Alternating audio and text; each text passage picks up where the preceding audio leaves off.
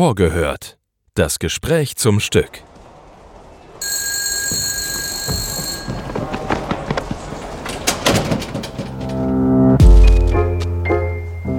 Einen wunderschönen guten Tag, meine sehr verehrten Damen und Herren. Wir begrüßen Sie recht herzlich hier im Schauspiel Frankfurt.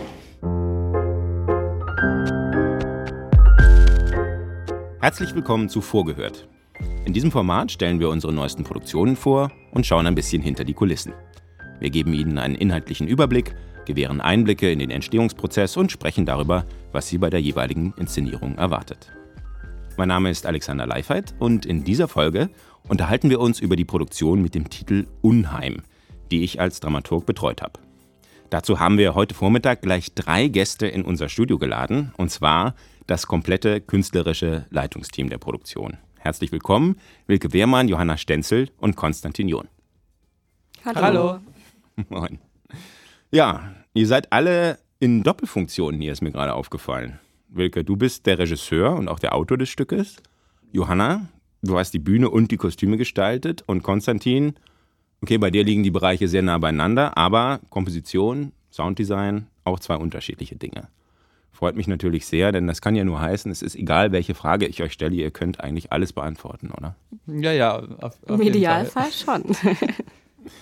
ähm, wobei ich noch jemanden vergessen habe, fällt mir ein, nämlich die Pixelkünstlerin. Pixelart-Künstlerin Sophia Alicia Herrmann. Aber die gehört auch zum künstlerischen Stab, da können wir vielleicht hinterher noch ein bisschen drüber reden. Ja. Also erstmal zum Stück. Unheim.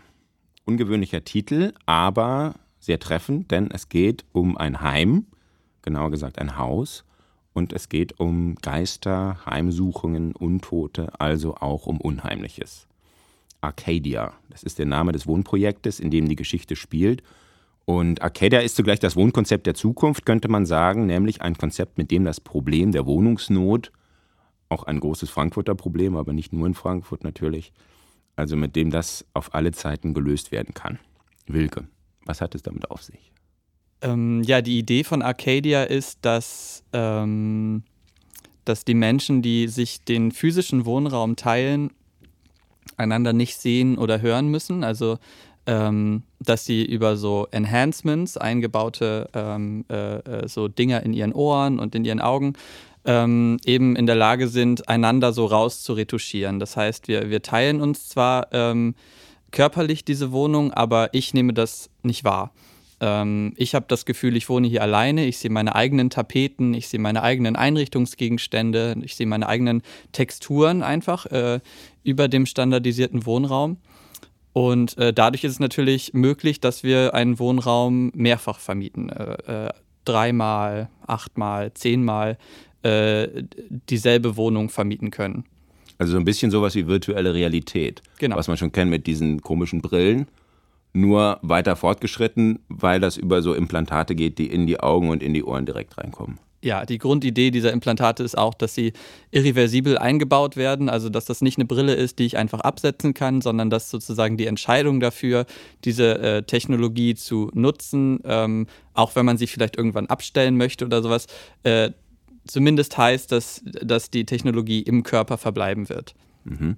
Und das ist, das spielt in einer nahen Zukunft, würde ich sagen. Das heißt, in dieser Zeit ist das eigentlich normal, solche Enhancements zu haben. Genau, es ist normal, dass man im Alltag diese Enhancements benutzt, dass man so Overlays sieht, wenn man zum Beispiel in den Supermarkt geht. Also da stehen nirgendwo die Preise, sondern man sieht sozusagen, wenn man ein Produkt anguckt, den Preis darüber und so weiter. Es ist im Grunde die logische Konsequenz von, wenn man jetzt in ein Restaurant geht und da klebt nur so ein blöder QR-Code auf dem Tisch. Man muss den immer so dämlich mit dem Handy so abfilmen, damit man irgendwie äh, mal diese Karte lesen kann. Das, nur halt, dass das nicht das Handy macht, sondern die Augen. Okay. Verstehe ich und verstehe auch, wieso das das Problem der Wohnungsnot löst, weil klar, du kannst drei, vier, fünf, zehn Leute im Grunde in demselben Raum haben, bis auf das, die sich wahrscheinlich irgendwann gegenseitig auf die Füße treten würden, oder? Ja, also ich meine, ich habe mir ein äh, hochkompliziertes äh, System ausgedacht, wie das nicht passiert und dann am Ende entschieden, dass ich das einfach nicht in das Stück einbaue, weil es ist dann nicht so interessant, es ist dann einfach nur Hard Science Fiction. Ähm, also für alle Leute, die sich dieses Stück angucken und die dann Interesse haben, wie das alles funktioniert, ich habe da ein Regelwerk aufgestellt, ähm, aber es ist dann nicht Teil unserer Erzählung, weil wir dann da doch über was anderes reden wollten als nur über die Technologie, sondern die Technologie ist ähm, einfach das Medium, über das sich das Unheimliche vermittelt und nicht das Medium selbst ist äh, das Zentrum. Genau, jetzt hast du das Stichwort genannt, das Unheimliche. Jetzt haben wir also diese drei Leute, die in Arcadia wohnen. Das ist erstmal noch so eine Art Pilotprojekt. Es hat zwar fast jeder Mensch diese Enhancements, also diese Implantate, aber dass man so Wohnraum dreifach vermietet, das ist schon noch so ein bisschen avantgardistisch in dieser Zeit. Und diese drei leben da dieses, dieses Pilotprojekt und dann passiert aber was Unheimliches. Was passiert dann? Ähm, ja, also es, es, ist natürlich sehr seltsam, ähm, äh, äh, auf diese Art zusammenzuleben, weil das bedeutet, dass sich gelegentlich halt mal ein Stuhl bewegt, den man selber gar nicht bewegt hat oder so. Es ist natürlich eigentlich ähm, geisterhafte Erscheinungen eher so Teil des Alltags sind. Ähm, was dann aber der wirkliche Auslöser dafür ist, dass einer von den dreien äh, das Gefühl hat, da stimmt was nicht, ähm, das ist, dass er angefasst wird. Also, dass er wirklich be bewusst gegriffen wird, dass er eine, einen physischen Übergriff aus dem Nichts erfährt. Und das ist ja etwas, was keiner von den dreien, die da leben, machen würde. Also, die sind ja alle dahin gekommen, weil sie äh, großes Interesse daran haben, niemandem zu begegnen und niemanden anzufassen. Ähm, und äh, so beginnt das, dass da so ein, so ein, so ein Verdacht aufkommt davon, dass vielleicht noch jemand da wohnen könnte oder dass einfach das Haus verflucht sein könnte. Und ähm, da kommt dann eben unsere Protagonistin ins Spiel. Da kommt dann Ira ins Spiel. Genau. Und Ira ist Geisterjägerin, hätte man früher gesagt. In dieser nahen Zukunft, in der das spielt, nennt sie sich Ermittlerin für anormale Phänomene. Ja, genau. Also sie versucht das sehr seriös anzugehen, wie man das dann von so zeitgenössischen GeisterjägerInnen auch kennt. Also ähm, äh, die kommt eben in äh, äh, Smart Homes und so weiter und ähm, äh, stellt dann fest, äh, erklärt dann die, die Geistererscheinungen, äh, die vermeintlichen. Ähm, also äh, die, die, die, Grundidee von dem Ganzen ist, dass ähm, dadurch, dass der gesamte Raum, in dem wir leben, äh, so, smart ist, sich unsere Routinen in Form von so Algorithmen ähm, da, da einspeichern. Das heißt, wenn ich ein, in einem Haus lebe, das komplett smart ist, also das alles automatisiert für mich tut, ähm, und äh, ich dann eines Tages zum Beispiel sterbe, wird ja das Haus das erstmal gar nicht checken, sondern das Haus wird weiterhin äh, zu der bestimmten Uhrzeit mein Bett machen, zu einer bestimmten Uhrzeit meinen Kaffee machen und so weiter, nur dass ich nicht mehr da lebe.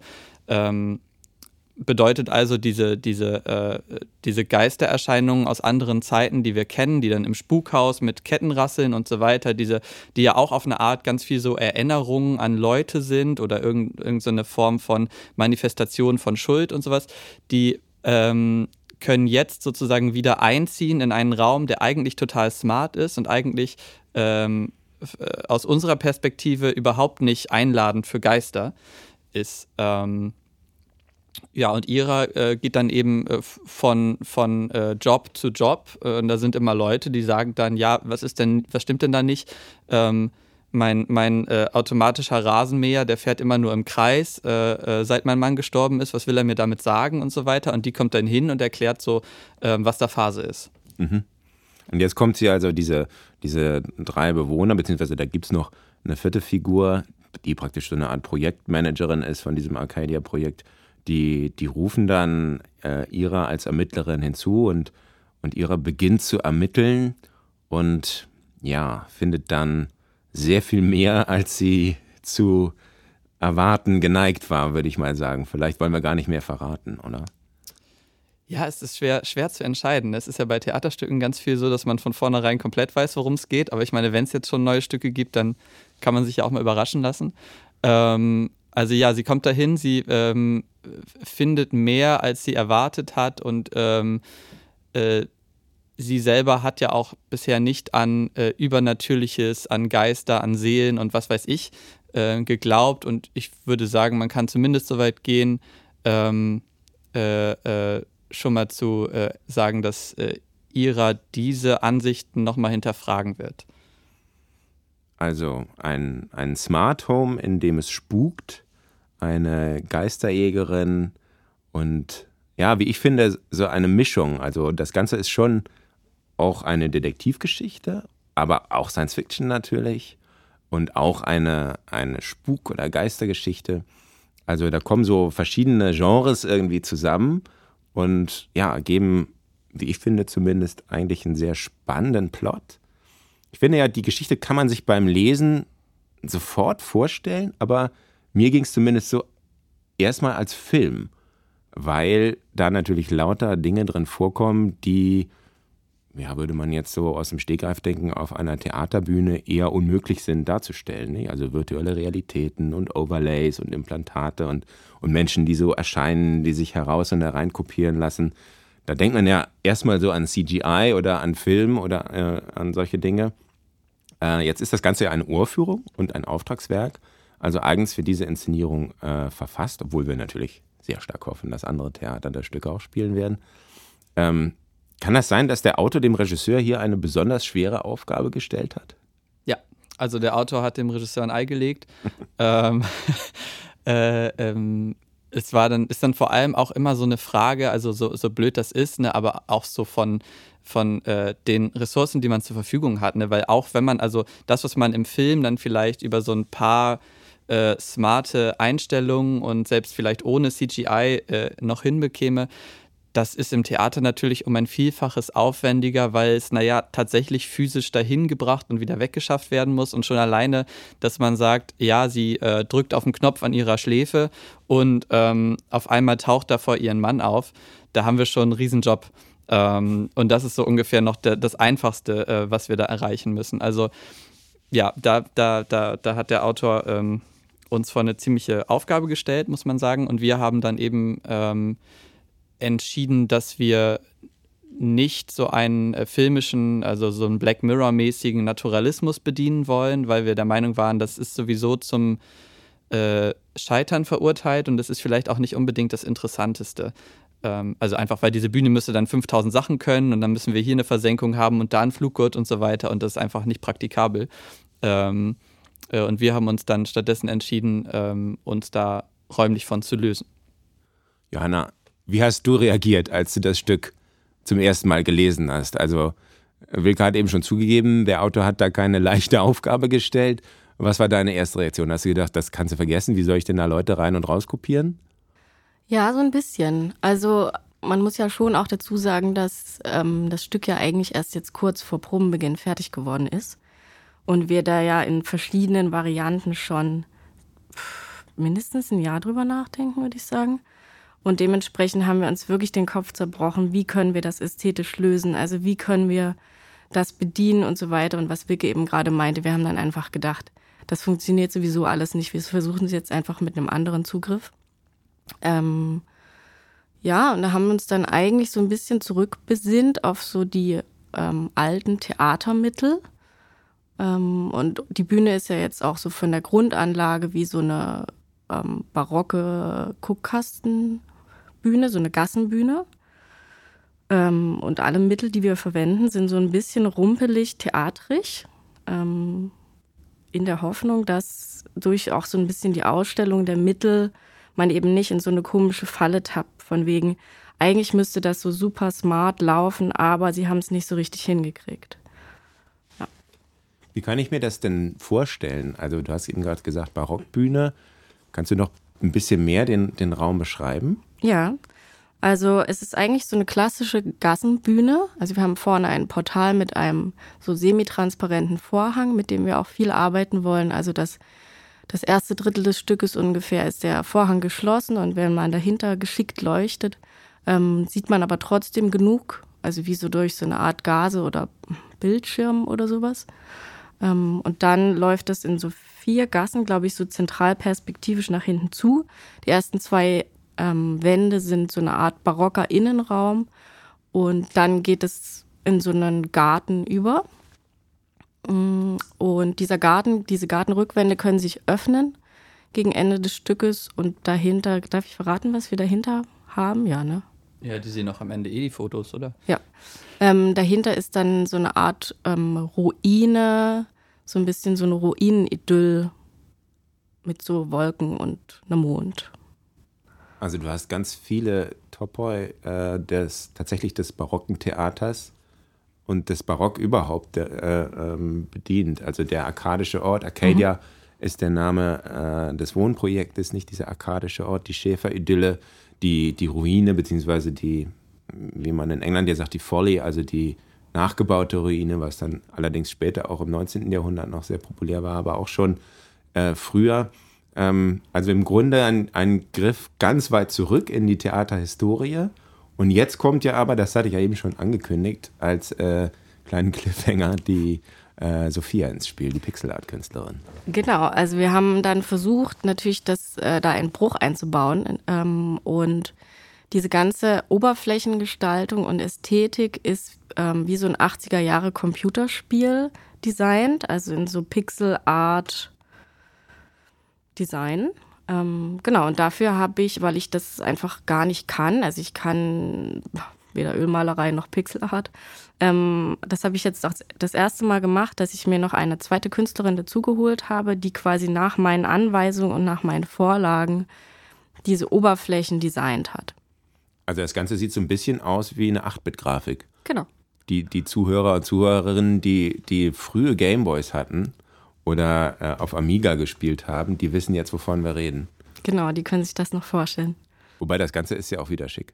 Es gibt da jetzt auch ganz neue Spiele, die in 8-Bit-Grafik äh, funktionieren. Ne? Äh, ja, äh, das, das, ist, das ist tatsächlich auch so ein Ding, was ähm, äh, ich habe natürlich all meinen Freunden davon erzählt, als äh, klar war, wir machen jetzt so äh, Pixel-Barock, weil ich dachte, endlich, äh, endlich was, was äh, ziemlich cool die Sachen verbindet, die, äh, die mir Spaß machen.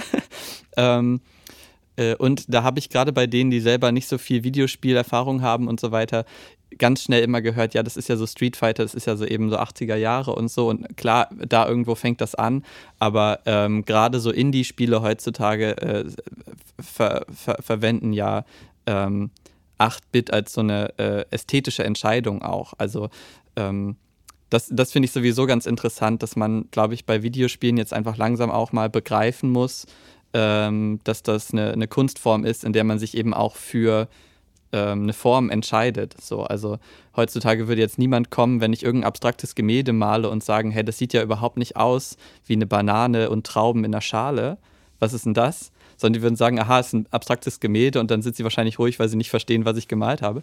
Ähm, und wenn ich aber heute ein Videospiel rausbringe, was nicht versucht, fotorealistisch zu sein, dann sind die Leute so, ah, das ist ja ganz schön oll, das Videospiel. Wo ich so denke, nee, das hat sozusagen ja schon ein eigenständiges Potenzial äh, ein eigenständiges Potenzial, dass man vielleicht auch heute sagen würde, hey, wir drehen einen Film in Schwarz-Weiß.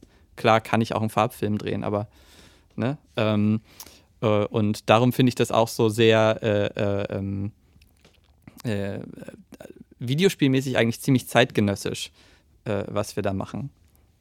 Ist auch in gewisser Hinsicht ja ausgereizt, nicht? Wenn man jetzt, könnte man ein bisschen da ins Sujet einsteigen, auch wenn jetzt nicht jeder, der uns zuhört oder jeder Videospiel-Fan ist, aber ähm, diejenigen, die sich damit auseinandersetzen, ähm, können das, glaube ich, jetzt gut nachvollziehen. Es gibt diese, ob die Far Cry Engine, ob das jetzt die Far Cry Engine ist oder, oder verschiedene andere Spiele-Engines, die, die ja schon vor, na, vielleicht zehn Jahren oder so oder länger äh, im Grunde diesen Weg sehr, sehr weit gegangen sind, bis hin zur fotorealistischen Darstellung von Wasseroberflächen und so weiter. Ne?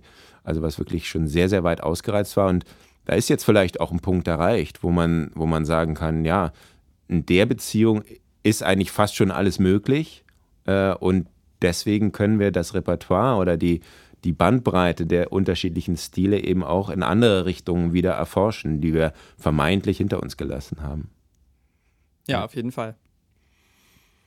Und die Kostüme, Johanna, äh, sind die auch verpixelt? Nein, das sind sie tatsächlich nicht. Ähm, das war ein relativ interessanter Prozess für mich, ehrlich gesagt. Also wir haben das natürlich alles ausprobiert. Auch erstmal Barockkostüme zu machen, die verpixelt sind, damit diese Welt, also damit es eben auch zu diesem Bühnenraum passt, um dann erstens festzustellen, dass es inhaltlich, glaube ich, falsch ist und auch ästhetisch interessanterweise überhaupt nicht funktioniert hat. Und jetzt haben wir uns dafür entschieden, dass die Kostüme so eine Art plattgedrückten 2D-Look haben. Also die Figuren sind alle im Grunde genommen Avatare. Also wenn ich jetzt in einer Welt lebe, in der ich alle Oberflächen mir aussuchen kann, dann kann ich mir im Grunde genommen auch aussuchen, wie ich aussehen möchte. Ne? Und so, das ist so ein bisschen das Grundkonzept. Also die sehen halt einfach, also der eine zum Beispiel sieht aus wie so ein ähm, Graf aus dem 18. Jahrhundert oder einer, der lebt in so einer Art Zen-Garten, der trägt einen Kimono. Ähm, manche sehen auch aus wie heute, weil sie vielleicht so aussehen wollen. Ähm, genau, und die Materialien sind so eine Art, so ein, wie so ein bisschen so ein Neoprenstoff, den man zweimal wie so ausgeschnitten hat und dann aufeinander geklebt hat. Also die sollen eben möglichst aussehen, als wären sie nur 2D, was eine ganz schöne Challenge war, weil natürlich haben Menschen Körper. Ähm, aber ich hoffe, dass wir es ganz gut hinbekommen haben. Ja, auch bei den Möbeln. Ne? Es, ist ja, es gibt ja auch einen Tisch und eine Bank und so Kerzenleuchter und die sind ja auch alle 2D. Genau, ja. Also alles sagt, wir befinden uns in einer 2D-Welt. Und die Schauspieler, sind die eigentlich auch dann 2D? Spielen die 2D? Ähm, leider äh, hat uns das Schauspiel Frankfurt keine zweidimensionalen SchauspielerInnen stellen können. Ähm, aber die vorhandenen äh, dreidimensionalen äh, äh, haben jetzt eine Spielweise, ähm, gerade in dem ersten Drittel, in der, in der schon versucht wird, ähm, so zweidimensionale ähm, äh, äh, Bewegungsqualität so herzustellen. Also es ist total, ähm, äh, es ist äh, ganz, ganz fragil, das hinzukriegen, dass das halt irgendwie Videospiel erzählt und nicht, sagen wir mal, so diese kleinen Männchen, die so aus so einem Glockenturm rauskommen und dann so eine, so eine Glocke schlagen, sich wieder umdrehen und wieder so weggehen. Ähm, weil man äh, ja, weil, weil, weil man immer ganz schnell in sowas Mechanisches rutscht. Also es, äh, ich habe so ein bisschen Erfahrungen gemacht mit Avatar-Spielweise und habe festgestellt, dass man ganz schnell dann eben aussieht wie ein Roboter. Ähm, was dann ganz viel eben äh, damit zusammenhängt, dass man vielleicht nachwackelt und so weiter. Und das sind natürlich alles Sachen, die Avatare nicht machen, sondern bei denen gibt es eher so einen starken Loop. Und eigentlich ist die Herausforderung so zu spielen, als hätte man keinen physischen Körper ähm, äh, äh, der irgendwie umfallen könnte oder so, sondern als sei man im Grunde wie ein, eine, eine laufende Animation von Bildern.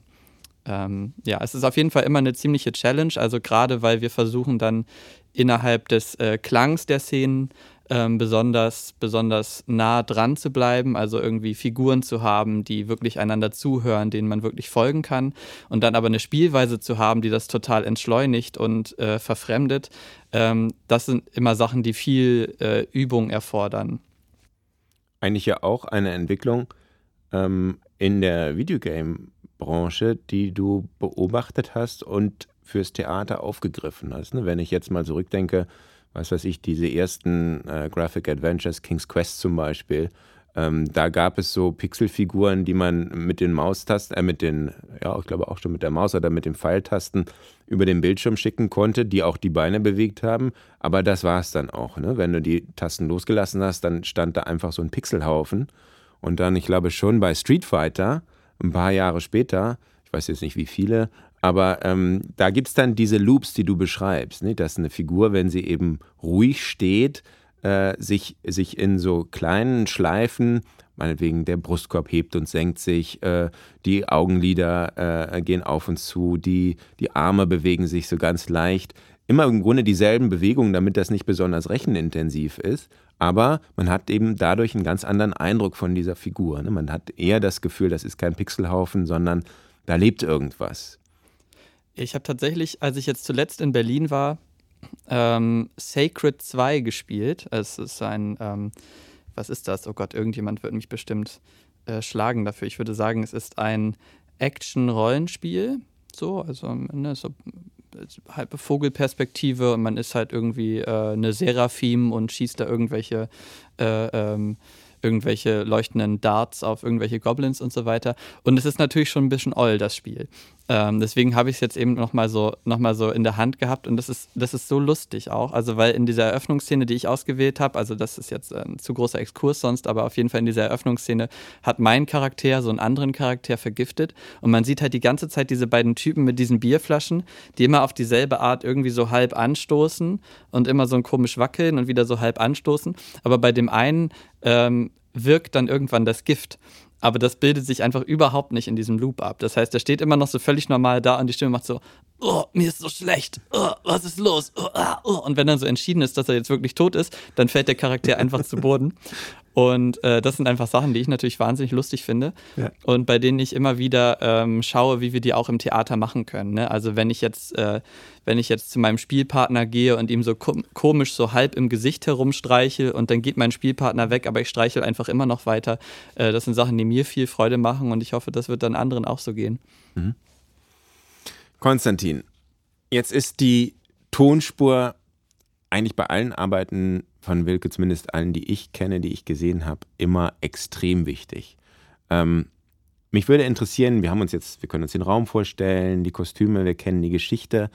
Ähm, wie gehst du da äh, ran dann an diese Aufgabe? Es ist ja nicht nur irgendwie Hintergrundmusik, was du machst, sondern im Grunde kreierst du ja oder hilfst mit, diesen Raum, in dem das Ganze stattfindet, überhaupt erst zu erschaffen. Wie, wie gehst du da ran? Mm, dadurch, dass der oder die Räume in den letzten Arbeiten, die wir gemacht haben, oftmals ähm, statischer waren. Ich glaube, statischer als der diesmal zumindest. Ähm, aber da war das oftmals nötig, dass man den noch so anders belegen konnte oder anders aufladen konnte. Diesmal, glaube ich, gibt sich das oder geben wir uns da so ein bisschen die Klinke in die Hand mehr. Ähm, aber ich glaube, da ist es ähm, in diesem Fall jetzt ganz wichtig, dass man von, man hat zum Beispiel dieses, was Johanna beschrieben hat, diese, diese reduzierte auf 8-Bit ähm, oder auf diese Pixelwelt, reduzierte Welt. Und ich glaube, dadurch, dass wir von diesen Enhancements ausgehen, die ähm, den Raum erschaffen, den du dir als Bewohnerin vorstellst, ähm, dass man den jetzt vielleicht auf der auf der auditiven Ebene bestmöglich darstellt oder so. Dass man, ähm, also mein, mein Wunsch ist eigentlich, dass dass man vielleicht so die Natur für jeden, für jede dieser Figuren so reinholt in das eigene, in die eigenen vier Wände, wie die sich das vorstellt oder die Welt, die sie sich gerne erschaffen will. Ähm, ich werde viel, glaube ich, mit auch enge und kleinen Räumen ähm, oder mit, also der Versuch, das auf, auf der ähm, tonalen Ebene hinzubekommen, dass die Räume sehr klinisch vielleicht auch sind, sehr, sehr klar dadurch, weil wir ja von einer Welt ausgehen, die eigentlich total überbevölkert ist, wo Leute zu acht in der Wohnung wohnen müssen und Platz eigentlich so das größte Gut ist. Und da denke ich, ist es ähm, vielleicht dann gerade wichtig, dass man dann äh, auf der tonalen Ebene irgendwas hat, was clean Natur, also oder clean ähm, Natur ist, aber ohne, dass ich die Stadt noch höre oder ohne die Autos und ohne irgendwas, sondern dass das Räume sind, die, die pur sind auf eine Art. Ähm, das, glaube ich, ist was so im Sounddesign ähm, stattfinden sollte. Und auf der anderen Seite, was also mich interessiert auch wahnsinnig sowas wie, wie Werbungen oder so. Also zum Beispiel, wenn man so Autowerbungen sich anguckt und dann sieht, wie gut die gemacht sind ähm, und wie, wie satt da einfach eine Autotür klingt, die so ähm, äh, ins Schloss fällt, dann hat das ja auch viel mit einem Lebensgefühl und einem oder ja, Lifestyle oder auch von einer Art von Sicherheit zu tun die, die das ausstrahlen soll, dass man natürlich in so einem Auto sitzt und keine Angst haben soll, überrollt zu werden, sondern tendenziell der Überroller ist oder zumindest, naja, sicher ist. Ähm, und ich glaube, sowas ist irgendwie, interessiert mich dann schon, dass man da irgendwie äh, eine Welt vielleicht mit kleinen Mitteln ähm, erzeugt, die, die da sehr, sehr klar und klinisch und irgendwie ähm, auf eine Art perfekt ist oder soweit das vielleicht möglich ist. Genau, also deshalb versuche ich diesen, diesen Klangraum eigentlich relativ ähm, groß zu ziehen, realistisch zu ziehen. Ich arbeite zum ersten Mal auch so mit wirklich so Surround Sound, also dass man da mal irgendwie versucht, wirklich als Zuschauer in, in was drin zu sitzen und sich dann vorzustellen, wie das vielleicht diese ähm, Bewohner unserer, un, unseres äh, Wohnprojekts Arcadia dann irgendwie erleben könnten. Genau. Also so eine Innenansicht irgendwie da mitgehen. Ähm, das ist zumindest so was, was Sounddesign irgendwie mich gerade interessiert daran, ja. Ähm, ja. Das heißt, du musst bei dieser, bei dieser Pixeloptik, bei dieser 8-Bit-Optik äh, in der Akustik nicht mitgehen. Das könnte man ja auch nicht. Jeder hat noch den Sound dieser Gameboys mhm. im Ohr. Äh, wahnsinnig nervig. so hätte man ja auch die ganze Musik komponieren können. Machst du aber bewusst nicht. Sondern, wenn ich dich richtig verstehe, du, wir können ja nicht sehen, was die äh, was die drei Bewohner durch ihre Implantate sehen. Ne? Klar, das hatten wir ja eingangs, ist auf der Bühne nicht darstellbar. Deswegen ähm, bewusst die Entscheidung in eine andere Richtung zu gehen. Aber die, dein Sound und deine, auch die Musik, die du einsetzt, das hilft uns dabei, ne? dass, dass, dass wir das sozusagen, was die wahrnehmen, im Grunde auch spüren können. Genau, also das ist eigentlich schon der Wunsch. Ich, ich weiß noch nicht ganz sicher. Ähm, ich glaube, dass es schon so, so einen Gegensatz auch geben muss, weil Arcadia ist ja schon ein Ort, der strebenswert sein muss. Also warum ich da reingehe und, und das ist ja ähm, wenige Leute aus dieser Welt können sich das leisten und haben diesen, diesen Vorzug, ähm, so abgeschottet oder in, in so einem perfekten Surrounding irgendwie zu leben. Deshalb ähm, wird es sicherlich auch Elemente von dieser 8-Bit-Welt geben, ähm, aber das Erstrebenswerte ist ja eher das Hyperreale oder das Perfekte dann und das, ähm, was die anderen nicht haben, wenn man so will. Wobei ich aber finde, also so äh, in den letzten Jahren gibt es so einige ähm, MusikerInnen und, und Labels und so, die eigentlich auch so, so sehr futuristische Musik irgendwie machen und wo, wo das so eine Computerwelt oder so eine moderne Welt immer eine Rolle spielt, aber auf eine andere Art und Weise. Also da ist irgendwie White Noise ist so ein Ding oder, oder dieses Rauschen, ähm, ohne dass es jetzt immer dieses Störende ist, aber was so subtil ist irgendwie und was auch eine Art von Wärme eigentlich hat. Also wenn wir so von den alten Bändern immer ausgehen und, und uns immer noch so gern die, die, die Platten der 70er und so anhören, die so eine Wärme haben, was uns irgendwie auch so heimelig fühlen lässt, dann ähm, habe ich das Gefühl, könnte das das vielleicht sogar auf eine Art fast ablösen, dass wir irgendwie dieses, dieses Rauschen, das hat auch eine totale Wärme und so. Mhm. Und irgendwie finde ich mit sowas zu arbeiten und da vielleicht eine Analogie zu finden, die aber jetzt irgendwie so zukunftsgerichtet ist, ähm, sowas fände ich eigentlich ganz schön, wenn man am Ende erzeugt hat. Genau. Ja. Es gibt ja viele Bands, die das, oder was heißt Bands, ähm, Musikproduzenten, die das bewusst auch in der Funktion einsetzen, ne? Library Tapes oder Epic 45 oder Death Center, drei total unterschiedliche Musikproduzenten, aber trotzdem vielleicht darin vereint, dass sie diese, dass sie mit White Noise, dass sie mit Störgeräuschen, dass sie auch mit, mit Bandgeräuschen, die natürlich aber keine echten Bandgeräusche vermutlich mehr sind, sondern auch digitalisiert, dass ja. sie das so bewusst einsetzen. Gewisser nostalgischer Effekt vielleicht auch. Ähm, ja, zum Teil genau. Man könnte den, also ich, da, da gibt es so einige Künstlerinnen und Künstler, die das so ähm, benutzen und, und dann hat das, also da gibt es ja diesen Begriff Hauntology, ähm, den, den Mark Fischer dann da so geprägt hat, aber wo, wo man eigentlich so wie diese Geister aus der Vergangenheit irgendwie ins Jetzt holt und auch so in der Kunst, aber er spricht da viel über Musik ähm, und, und die wie so in so neue Settings vielleicht bringt oder so. Und es sind dann so Spuren aus einer vergangenen Zeit, aber gar nicht nur nostalgisch und gar nicht so rückwärtsgewandt, dass alles irgendwie ähm, ein, ein, ein Retro ist und, und genau das sein will von damals und eine Kopie ist, sondern eher ein Umgang damit. Und das finde ich eigentlich tatsächlich immer eine schöne Arbeitsweise und so. Und sowas zu verwenden, finde ich auch für hier sehr brauchbar. Weil natürlich hat es auch was mit Nostalgie zu tun, wenn Menschen sich in, in einen, oder Nostalgie hat oft was, glaube ich, auch mit so einem heimeligen Gefühl eben zu tun, dass man sich einrichtet ähm, und, und vielleicht auch ein paar Elemente, die man aus der Kindheit kennt oder so verwendet in seinen Wohnräumen. Ähm, und so könnte das ja im, im Ton genauso stattfinden oder äh, in dieser Klangästhetik. Also wenn das nur zu, zu kühl und steril wäre, dann glaube ich, würde sich da auch niemand wohlfühlen und gern dort wohnen. Ähm, deshalb glaube ich, muss es da schon irgendwie auch was geben, was, ähm, was die so umschließt und umarmt und ähm, genau. Ja. Aber stimmt schon, also so Library Tapes, das finde ich auch wahnsinnig interessant. Weiß nicht, ob in dem Stück das jetzt zu sehr ähm, Teil hat, aber so dieser Gedanke von so Fundstücken auch, die das dann so sind und die man dann irgendwie anders verwenden kann.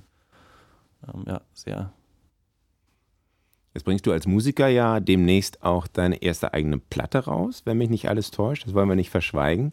Ähm, welche Musik machst du da? Ist das, hat das irgendwas mit dem zu tun, was wir auch in Unheim hören werden, oder ist das was ganz anderes? Ähm, das hat sich sehr aus den letzten Theaterarbeiten gespeist. Also es wurde dann, da ging es dann um so Produktionsweisen und so, die ich dann irgendwie ähm, vor eineinhalb Jahren, glaube ich, mal in einem Stück, das wir in Kassel gemacht haben, so angefangen habe und dann in meinen anderen letzten Arbeiten irgendwie immer so fortgeführt habe. Ähm, und tatsächlich hätte diese, ähm, hätte das den gleichen Premierentag gehabt oder also die Platte, die wird am 8. rauskommen, die Premiere hier ist ja verschoben. Aber der interessante äh, Punkt daran ist tatsächlich, dass mich dann irgendwann die Arbeit mit Wilke ähm, immer mehr an so äh, Computerspiele rangeführt hat. Also ohne selber Gamer zu sein. Ich habe so in der Jugend schon auch manchmal gespielt, aber das wurde nie so ein Riesenteil in meinem Leben dann eigentlich. Aber ähm, wo ich vorhin so über Werbung gesprochen habe und so, da, da habe ich das Gefühl, dass eigentlich gerade so dieses Game Design ganz oft äh, sehr, äh, Sounddesign in Games sehr ausgecheckt ist und, und auch sehr gut ist, so wie in Werbung eben auch und, und ähm, wahnsinnig viel da schon die Welt miterzählt und so. Und das, ähm, das interessiert mich tatsächlich sehr. Äh, eigentlich hatten wir auch den Plan, also ich habe für das Cover Artwork ähm, jemanden gefunden, Felix Neumann heißt das, ist ein Künstler, der jetzt ähm, auch in Berlin lebt und ähm, der hat da so 3D Renderings von Orten gemacht und die dann so verglitscht, weil das war so ein bisschen auch Worldbuilding und Teil der, der ganzen Erzählung eigentlich auch, dass man mit Fundstücken auch umgeht. Ich habe da viel Field Recordings verwendet und die dann ähm, gestretched, verändert, anders zusammengesetzt wieder und, und damit komponiert und kollagiert. Und er hat das ein bisschen so auf, auf einer ähm, Ebene der Orte gemacht und ist teilweise Orte abgegangen, wo ich jetzt dann umgezogen bin und die meine Inspirationsorte waren. Da ist er extra auch nach Berlin dann gekommen und so. Und dann hatten wir den Plan, eigentlich so ein Open-World-Computerspiel zu machen, weil er da so eine Game Engine ähm, hatte, Unreal Engine oder so. Mhm. Und er hat dann eigentlich schon angefangen und dann gab es da diese Welt und dann sollte, sollte man so durchlaufen können und überall tauchen mal wieder so meine Songs auf. Und dann konnten wir es aber leider nicht rausrechnen.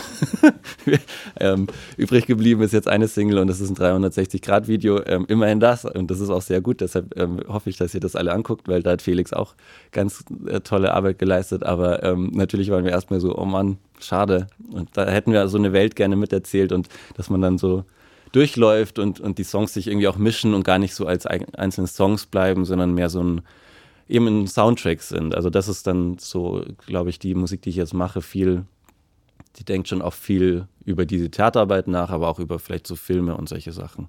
Wo kann man das sehen? Ähm, das Video, das gibt es jetzt auf YouTube. Also das ist, ähm, das, da kann man Felix Neumann oder auch meinen Namen eingeben und die Single heißt Veins und dann da kann man das auf jeden Fall sehen. Und wie wird die Platte heißen? Äh, Transform. Transform. Genau. Ja, und die aber unter meinem eigenen Namen, also Konstantin John. Jetzt haben wir viel über Digitalität, Virtualität gesprochen. Das sind ja Themen, mit denen sich das Theater eigentlich immer noch schwer tut, auch wenn es mittlerweile natürlich tolle Gegenbeispiele gibt, die die Akademie für Theater und Digitalität in Dortmund zum Beispiel mit dem sehr geschätzten Kollegen Roman Senkel und vielen anderen. Oder auch äh, in Mannheim natürlich das Institut für Digitaldramatik äh, unter der Leitung von Sascha Hagesheimer und Lena von Torra, wo du, Wilke, glaube ich, auch Mitglied bist, mhm. jetzt in der ersten, im ersten Jahrgang. Im ersten Jahrgang. Also Theater und Digitalität, da tut sich einiges, nicht zuletzt ja auch beschleunigt durch Corona, aber trotzdem ähm, würde ich sagen, das ist eigentlich für, für äh, auch gerade für die Gegenwartsdramatik noch ein ähm, bisschen Neuland. Nun ist aber Digitalität, du hattest das am Anfang auch angedeutet, eigentlich gar nicht unbedingt das Thema des Stückes, sondern eher Mittel zum Zweck, würde ich sagen. Mm, ja, das äh, äh, ist mir viel begegnet, dass wenn ich Leuten erzählt habe davon, dass es bei uns um Enhancements geht und um viele englische Wörter und dann sehen die einander nicht und so weiter und das ist alles in der Zukunft und Science Fiction, ähm, dass äh, einige, ähm, die dann äh, kein Smartphone haben oder auch welche, die ein Smartphone haben, aber nicht wissen, wie man es benutzt, ähm, dass, dass die ähm, mir dann äh, gespiegelt haben, dass sie den Eindruck haben, das hat ja nichts mit ihnen zu tun. Ähm, Im Gegensatz zu Königsdramen, aber okay, vielleicht ist das ein anderes Thema.